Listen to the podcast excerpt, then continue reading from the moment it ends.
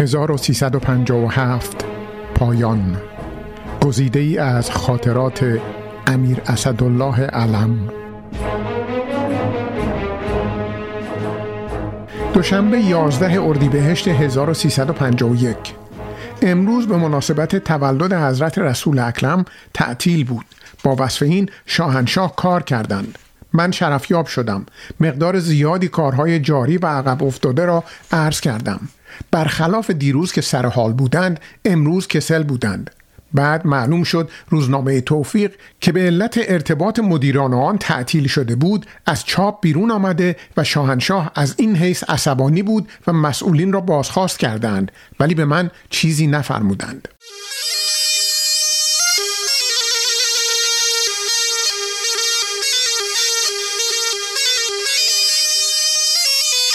سفیر پاکستان را خواستم. گفتم ده هزار مسلسل که خواسته اید ما نمی‌توانیم به شما بدهیم. به علاوه حالا که جنگی ندارید اسلحه برای چی می‌خواهید؟ گفت برای مقابله با عوامی لیگ پاکستان غربی یعنی تقریبا بلوچ ها و پختون ها که وسیله عوامی لیگ پاکستان شرقی و روس ها و افغان ها تحریک می شوند.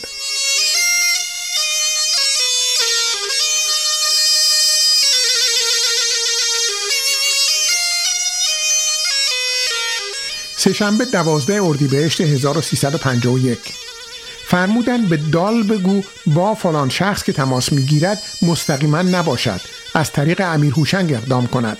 من این فرمایش را نفهمیدم.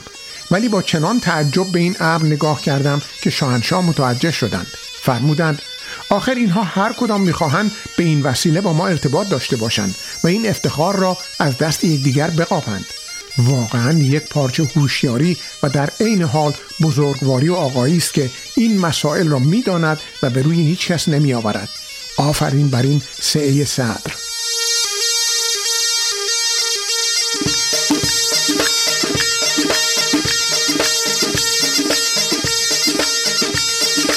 پنجشنبه چهارده اردیبهشت 1351 عرض کردم وضع زلزله زدگان بد شده. پس از آن که بازدید فرمودید دیگر کسی آنجا نمانده.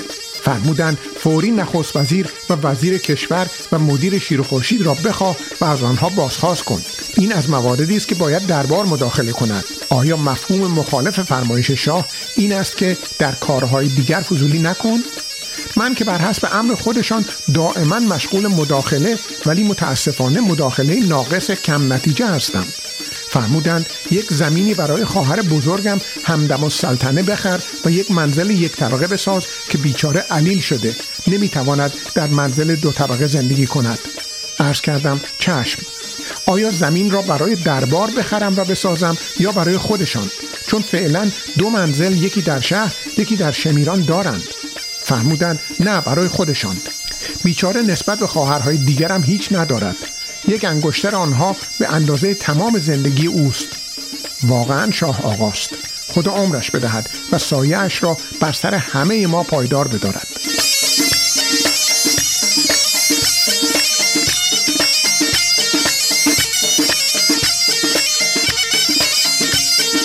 یک شنبه هفته اردیبهشت 1351 دیدم شاهنشاه خیلی کسل هستند. مقداری از قصه های زمان مصدق که در آن وقت واقعا قصه ایشان بود برایشان تعریف کردم که به من در تبعید مصدق چه میگذشت و چه فکرها کردم. من جمله مدیر یک روزنامه مصدقی را در مشهد که فکر می کنم نام خوشه یا سنبله داشت و به زن من فحاشی کرده بود وسیله مرحوم محمد رفیع خان خزایی تربتی که از اقوام من بود در مشهد دزدیدم. و محمد رفیع خان او را برای من به بیرجن فرستاد. در بین راه میختویله به مقعد او فرو کرده بودند که واقعا خیلی باعث ناراحتی من هم از لحاظ انسانی و هم از لحاظ اینکه مبادا بمیرد شد. بالاخره آنقدر او را نگاه داشتیم و معالجه کردم تا مصدق افتاد. شاهنشاه خیلی خندیدند و قدری از وضع کسالت در